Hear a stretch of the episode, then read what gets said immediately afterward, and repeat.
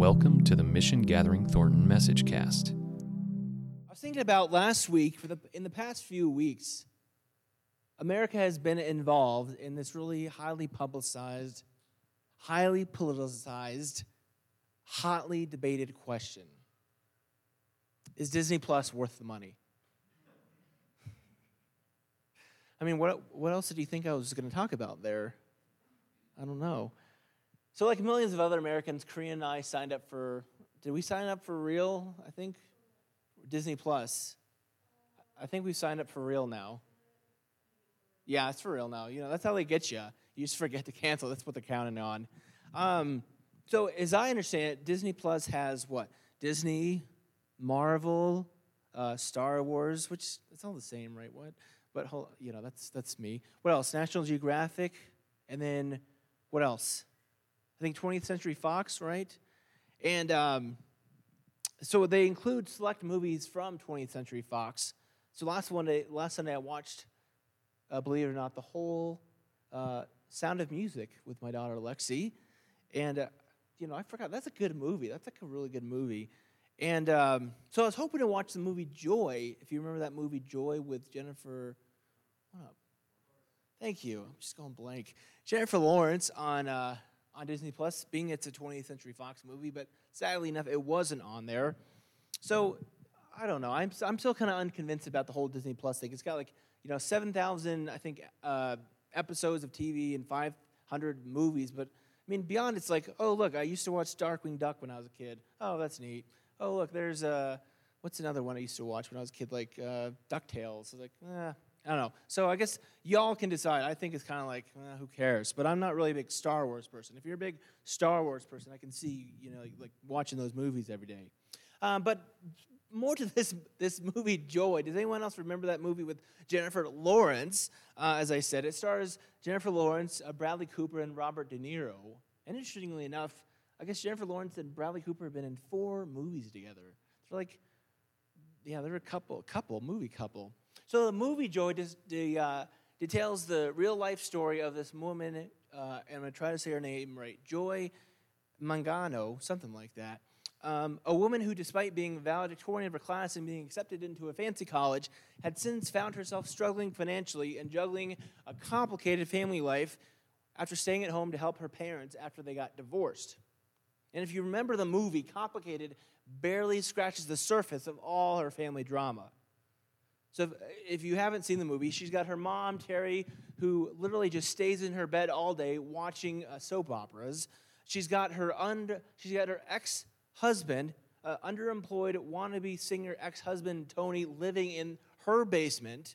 And then if if that wasn't bad enough, at the beginning of the movie, her father literally gets dumped at her doorstep by his now ex saying, Hey, I don't want him anymore. He's yours. So her only option is to put her father in the basement with uh, the ex husband, who, of course, they don't get along, if you can imagine. And, uh, you know, with all that happening, she's, she's trying to get by on a job that she doesn't really like, that doesn't pay enough to pay the bills to keep up with her rundown house. Now, as the movie goes, soon enough, uh, her father, Rudy, uh, Robert De Niro's character, meets this woman named Trudy. Uh, funny enough, um, Isabella, who's it? Was Isabella okay, I'm horrible with names. Uh, but Rudy meets Trudy, and this Trudy is this wealthy widower who, uh, who has a lot of money, and she has this boat. So she decides to invite Rudy's family, so Joy and their kids and the grandparents, out for a sailing adventure on uh, Trudy's uh, ex or you know deceased husband's beloved sailboat. So um, you know Trudy had insisted this. I guess this deck uh, the, the, deck of the sailboat had this really nice wooden deck, and she had insisted no red wine be brought on board. But of course, the day of happens, and, and, and again, the, the funniness of this movie, the situation is uh, they invite along Joy's ex-husband, Tony. So Tony comes, and he's bringing, he brings a crate of red wine. And, um, you know, she's like, oh, no, no, no. And then, like, uh, Tony, like, sings to her something, and then she's, she's kind of convinced and, and she, they bring it on board. So as you can imagine they they go out sailing and they're kind of you know, living it up, reveling. They break out the they break out the wine, they pour it, enjoying life, and then of course, you know, they're sailing in the middle, middle of winter, and they hit a they hit a wave, and things get jostled, and, and um, Joy falls falls over, and her wine glass breaks and spills wine all over this you know precious wood deck of this boat. And Trudy is, oh no, the wood, you know, the wood deck. And so what? What? Uh, you know, Joy trying to make amends. She she gets a mop and the bucket, and she starts mopping up the red wine, and she's on the floor, you know, literally on her hands and knees, and she's wringing out this mop back. in, You know, I'm not old enough to remember these days, but she's wringing out, and she looks, and her hands are are cut because the glass from the shards of the wine glass have have cut her hands. So they make it home, and uh, you know when they're back at home, the family is kind of a flutter, like, oh, you know, Joy is she's into such precarious position. I don't I don't really understand it, but you know, the family was all flutter about Joy's. Uh, you know, fragile condition, and they encourage her to get a, a good night rest, and they're like shoving like kids' cough syrup in her face, like here, take some cough syrup and go to sleep. So eventually, she falls asleep on the couch after taking a couple of these doses of kids' cough syrup, and as she drifts off to sleep, uh, there's a TV, her, her mom's TV, playing in the background, playing a soap opera in the background, and she, she falls into this dream where she's in the midst of the soap opera. And in the dream, as she, she adjusts to her surroundings, she sees her childhood self come up and ask, 17 years. Think about it. For 17 years, we've been hiding. We used to make things, then it all stopped. What happened? And her childhood self says to her, When you're hiding, you're safe because people can't see you. But the funny thing about hiding is you're even hidden from yourself. So Joy wakes the next morning and she's like a new woman. She goes downstairs and says, Tony, you have to move out. And then her father is like, Oh, sweet, I get the basement for myself. And she's like, No, dad, you have to get out of here too. And then uh, she, from there, she marches upstairs and she pulls out her, her daughter's crayons and some big pieces of paper and she starts sketching this mop idea. She starts sketching just the, these rough sketches and she starts plastering it on the walls. And she comes up for, for an idea for a new, uh, new ingenious, revolutionary, new kind of mop. And it's, a, it's interesting because in some ways that you know, the, the, dream is really meant to signify, at least as I see it in the movie, this transformational moment in her life. But I sort of wonder if that transformational moment in her life happened instead when she was on the boat, down on her hands and knees, scrubbing the deck as her family kind of just ignored her, looking on callously. So to me, that was, to me at least, that's like, that's like the turning point in her life. That was like the low point in her life, like the low point in her life where she kind of said, This, this is enough. And I kind of wondered, like, if, if you've ever found yourself in that kind of spot, where you've been beaten down by life, by fan, family, by, by finances, you know, like Joy, you used to make things, used to dream big, used to do things, but the brutalities of life, responsibilities of, of injustice have left you beaten and bloodied on the floor staring up confusedly at those people who should be helping you and instead are mocking you and disparaging you. Maybe, like joy, it was this moment, or shortly thereafter, that you wondered to yourself and thought, like, what happened? I used to dream big. I used to be proud of myself. I used to be somebody. But like joy, you've been beaten and bloodied by life. You've disappeared. You've hidden. And you've decided to stay hidden until it's safe. But the funny thing, the funny thing about hiding is that you, you stay hidden from yourself.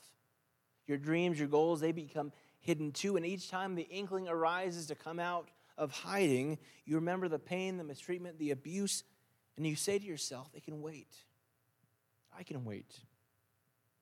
But here's the problem the longer we stay hidden, the, the, the more we decide to stay in the dark. It makes it that much harder to come out. You know, those voices of doubt get louder. Am I good enough? Do I have what it takes? Am I enough?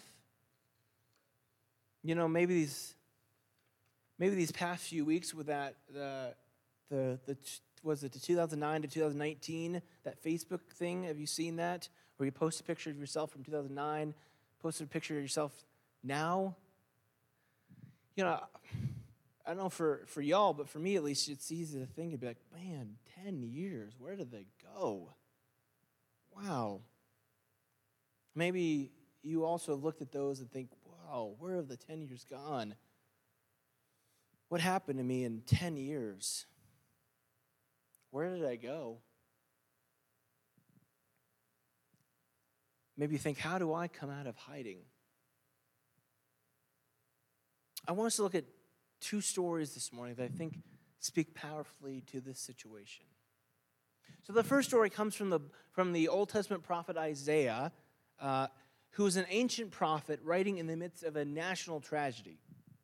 So his country had just been invited by, or invited, no, it was not invited. They had just been invaded by the Babylonians, who were an ancient superpower of that day. So they'd come, they'd invaded the country, and worse, they'd taken thousands of people by force back to Babylon. It was a catastrophe like none they'd ever seen, and, and in the face of such disaster, the people fell into a deep despair. Anguish and misery were everywhere, and as you can imagine, joy was in short supply. Yet, in the midst of this situation, the prophet Isaiah spoke a word of hope and of joy. In Isaiah 35, the prophet writes, The wilderness and the dry land shall be glad, the desert shall rejoice and blossom like a crocus, it shall blossom abundantly and rejoice with joy and singing. To me, his words were not so unlike the word of another some hundreds of years in the future. Although they weren't coming from a well known prophet like Isaiah, they were coming from a lowly, uh, lowly peasant girl. Can you guess who I'm talking about? Mary, who we now know as the mother of Jesus, was perhaps in a far worse state than Isaiah. A young woman in a male dominated society with uh, far little access to privilege. And to make matters worse, she had become pregnant despite being unmarried, something that was unthinkable at that time. Yet, despite the, the external circumstances that should have left her delusion, disillusioned, struggling my words today, should have left her disillusioned and on the brink of despair, I mean, she's far from it. And if you remember the story, do you remember that, like, Mary, she goes to her, her Aunt Elizabeth's house? Like, thinking of that story, I sort of wonder, like, whose decision was it to send Mary? Because Mary doesn't seem to be despondent or anxious. Rather, in the book of Luke, she says something far more hopeful and joyous. She's a beacon of hope and joy. She says, My soul magnifies the Lord, and my spirit rejoices in God my Savior for he has looked with favor on the lowliness of his servant.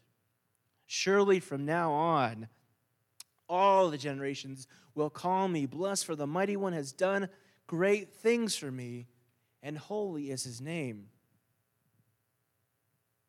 Both Mary and Isaiah, despite the apparent hopelessness of their situation, did not despair, and instead were, were able to find joy in the seeming darkness. I sort of wondered, like, how the heck did they do this? Right? Like, we were talking this morning just about the fog and the cold and the, the cloudiness of this week and how easy it is to feel like we're in the snow and we're digging ourselves out emotionally and spiritually and stuck in that fog.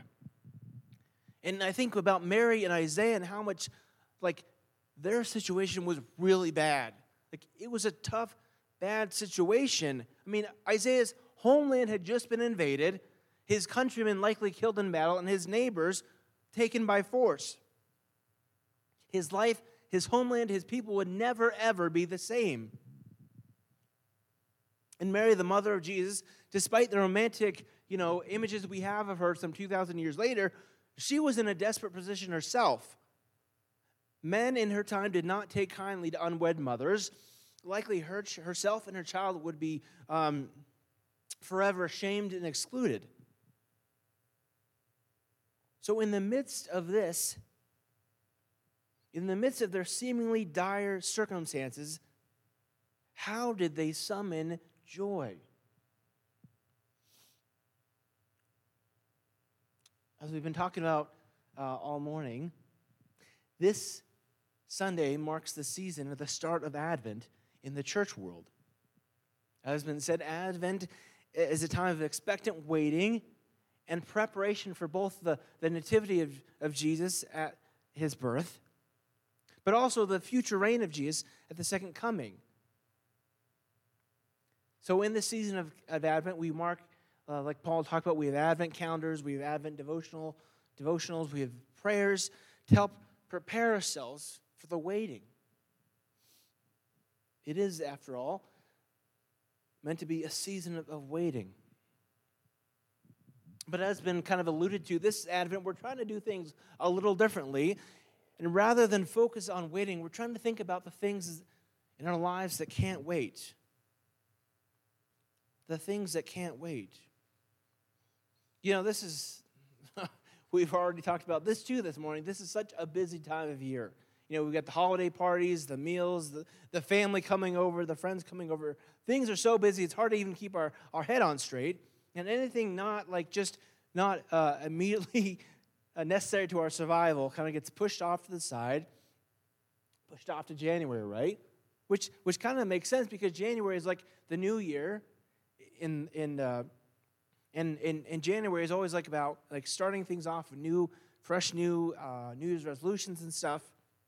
And it's a natural time to kind of do that. But this year, this year, 2019, before the new year, I want to challenge you to consider the things in your life that cannot wait for the new year.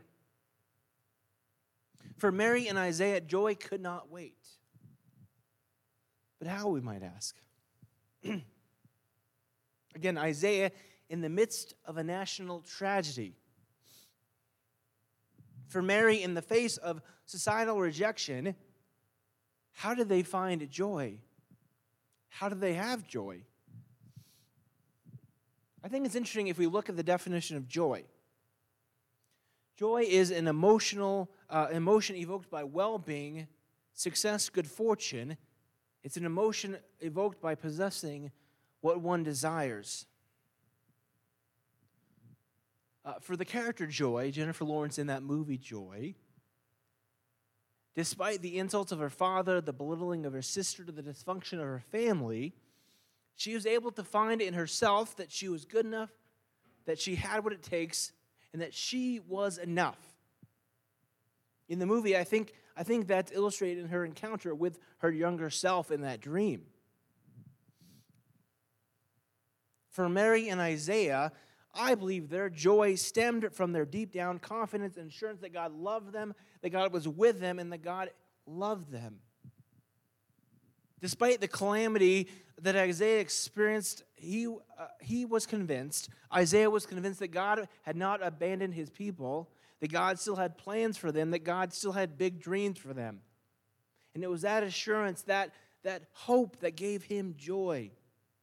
For Mary, the same thing. Despite the uncertainty of her apparent situation, she was convinced that God was with her and God had big plans for her. That she was an important part of what God was trying to do in her world. It was that assurance of hope, that sense of well being that gave her joy.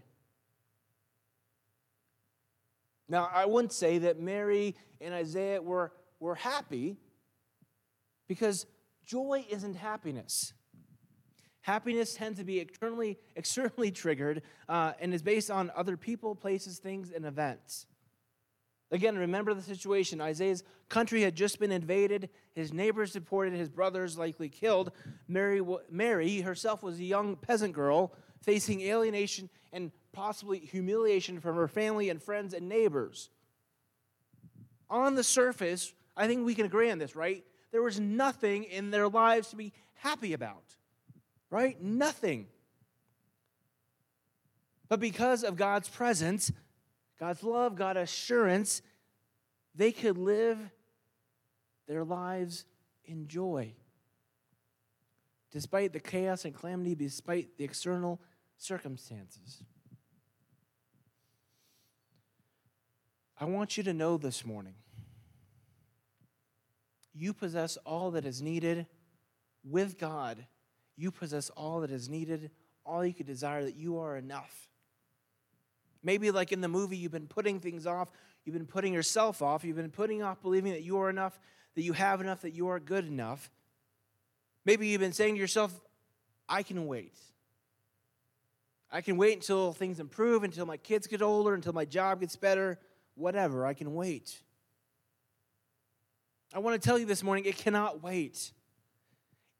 You cannot wait. Joy cannot wait in your life. And again, I'm not asking you to be happy. I am not asking you to be happy. Your life might still be hard. If I can say as your job might still suck. Your situation might still be precarious. But you can still have joy. You can still have the belief and assurance that you are enough, that you are good enough, that you have what it takes. Because that's what God thinks. In the movie Joy, it was Joy's grandmother, right, Mimi? Who I think was the one who was constantly affirming her, who was loving her, who was supporting her. For Mary, for Isaiah, for you, for me, it's God within us, alongside us, constantly affirming us, loving us, and supporting us. In the season of Advent, I want you to know that joy cannot wait. You can't wait knowing that you are a child of God, beloved by God. And I know, I know for some of us that's probably hard to accept. I know for me, I grew up, uh, grew up in a religious setting where it was kind of like I was constantly told, constantly preached to that I was a bad person, that I was, I was inherently sinful, I was inherently broken. And for me, it's taken me a long time to even come to accept and believe that God truly loves me, that God thinks I'm enough, that I, God accepts me. And, and I think in, in many ways it's a lifelong endeavor, knowing and trusting in God's love for us, finding joy in the assurance that we are a beloved child of God. But when you know that you're enough, when you know that you possess within yourself all that you need, when you know you have what it takes because of God, that's when I believe joy comes. That's when you experience joy. I mean, let me tell you, despair is toxic. Despair holds us down, it keeps us limited, it hides us this season of Advent, that can't remain. Joy cannot wait. You cannot wait. Know that God loves you, God affirms you, God supports you. You are a child of God. You knowing that, you having joy, cannot wait. If you leave this with nothing else today, please leave that. You cannot wait.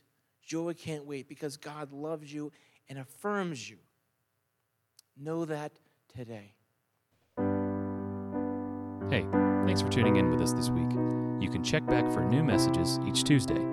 If you're in the Denver area, come see us this Sunday. You can find out more about our service times as well as the mission and vision of MG Thornton at mgthornton.org. That's M G T H O R N T O N dot O R G. See you next week.